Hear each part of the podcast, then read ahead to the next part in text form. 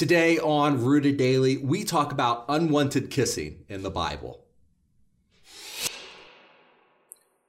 Welcome to Rooted Daily, the podcast where in 10 minutes or less each day we root you in the Bible so you can grow with God. I'm Brandon Levy, and today we're talking about the kinds of kisses that you don't want. And the Bible's filled with kissing. In the cultural context it was written in, people kissed each other a whole lot more than we do today. It was a sign that you liked someone, that you appreciated someone. But even when kissing was more prevalent as a sign of friendly affection, there was some kissing that you just didn't want.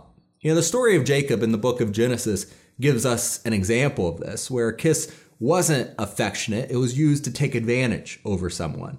You know, Jacob tricked his brother, and his life was in danger because of it. Esau wanted to kill him in Genesis chapter 27 for stealing his inheritance. And so Jacob fled to his uncle's house to find shelter there. And in Genesis chapter 29, Jacob arrives at his uncle Laban's house, greeting him with a kiss. In verse 13, we're told, as soon as Laban heard the news about Jacob, his sister's son, he hurried to meet him. He embraced him and kissed him and brought him to his home. And there Jacob told him all these things. And then Laban said to him, you are my own flesh and blood. But despite what he says here in Genesis, this kiss was not one of affection or love for a relative. It was the kiss of a man who was trying to fool Jacob. Laban saw in Jacob someone he could take advantage of. And so he did for 20 years, making Jacob into a slave. You know, some kisses are the tool of people who want to take advantage of others. And then in Proverbs, we're told of the kisses of an adulteress. Proverbs 7 tells us about a woman who caught the attention of a young man, and she took hold of him, and it says, kissed him, and with a brazen face said, I came out to meet you, I looked for you, and I found you. I've covered my bed with colored linens from Egypt. I perfumed my bed with myrrh, aloes, and cinnamon. Come, let's drink deep of love till morning. Let's enjoy ourselves with love. My husband is not at home. He is gone on a long journey. Proverbs 7:13 through 19. You know, her kisses, they should have been unwanted. She was married. But the young man goes with her, and the writer of Proverbs warns us of doing the same. Do not let your heart turn to her ways or stray into her paths. Many are the victims she has brought down. Her slain are a mighty throng. Her house is a highway to the grave, leading down to the chambers of death. Proverbs 7:25 through 27.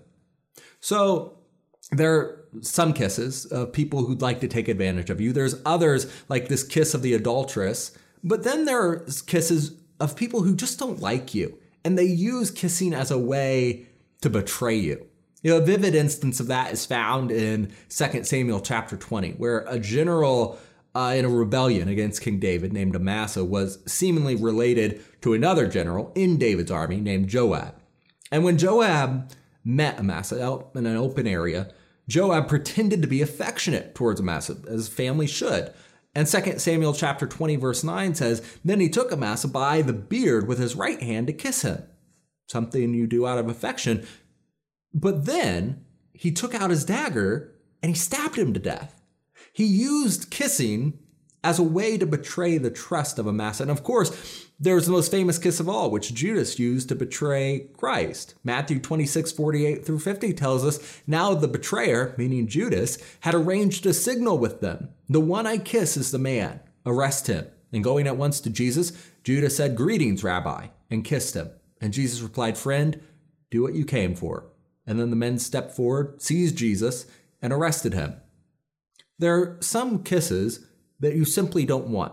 And people will use their affection to destroy you.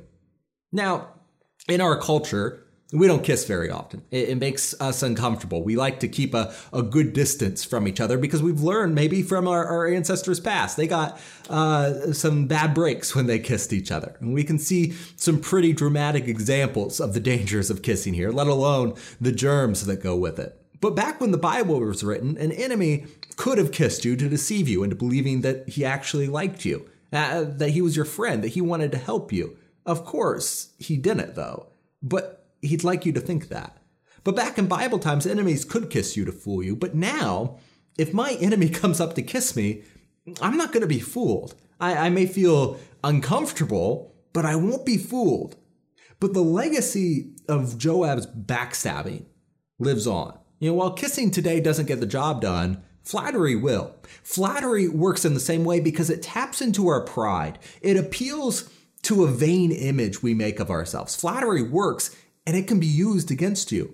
The Bible warns us about people who use this unwanted kiss of flattery. Like in Proverbs 26:24, we're told a malicious man disguises himself with his lips, but his heart, he harbors deceit.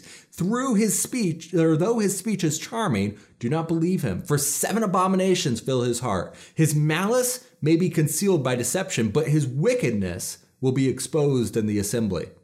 Jude 1:16 says that there are wicked people out there who will boast about themselves and flatter others for their advantage. You know, even people who are supposed to be Christians can do this to you. Romans 16:18 says, for such people are not serving our Lord Christ, presumably as they claim, but their own appetites. By smooth talk and flattery, they deceive the minds of naive people. A flatterer gets you to trust them, and then they betray you, just like Joab did to Manasseh. They grab you by the beard, they give you a kiss, and then they stab you in the back with the other hand. So how do we respond to this deceitful flattery? Jesus said, you've heard that it was said, love your neighbor and hate your enemy. But I tell you, love your enemies and pray for those who persecute you in Matthew chapter 5, verse 43. Again, he said, love your enemies, do good to them, lend to them without expecting to get anything back in Luke 6:35. Paul wrote, if your enemy is hungry, feed him. If he's thirsty, give him something to drink. In doing this, you will heap burning coals on his head, Romans 12:20. So the Bible tells us first, flattery is the mark of an enemy. Don't trust a flatterer. Don't let them appeal to your pride. They are trying to sneak into your life to take advantage of you, you know, like Laban did to Jacob, or maybe they're trying to lead you away from righteousness, like the adulteress did to the young man. But second, yes, a flatterer is an enemy, but we are to love them. Their words of affection, they may not be true, but yours should be. Shower them with love, even if they're in the process of hurting you.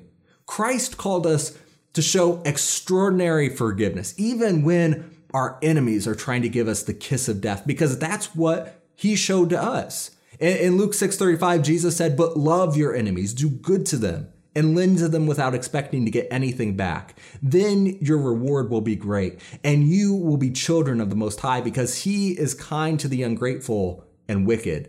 Be merciful, just as your Father is merciful. Our Father is merciful. Judas gave Jesus the kiss of death, handing him over to his enemies, leading him to his undeserved death. And Judas didn't give Jesus the opportunity to forgive.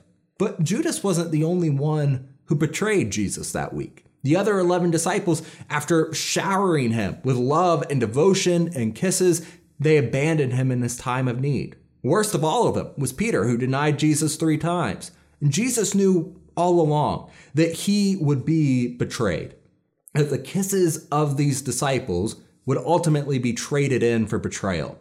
But Jesus didn't retaliate. He didn't seek a way to strike at them first. He showered them with love, even when he knew they would eventually betray him. He showed forgiveness. He was merciful. And his example shows us that mercy and love, the kind that he demands, it has temporal consequences. Jesus died on the cross because of this betrayal, yet it promises eternal reward. That'll do it for this episode of Rooted Daily, and I'm looking forward to sitting down and talking with you next time. Hey, thanks for watching this episode of Rooted Daily. We're praying that you're growing with us as we study the Bible and use God's Word as our only foundation. If you appreciate this content and want to make sure that others see it, subscribe to the podcast on your favorite app and hit the share button.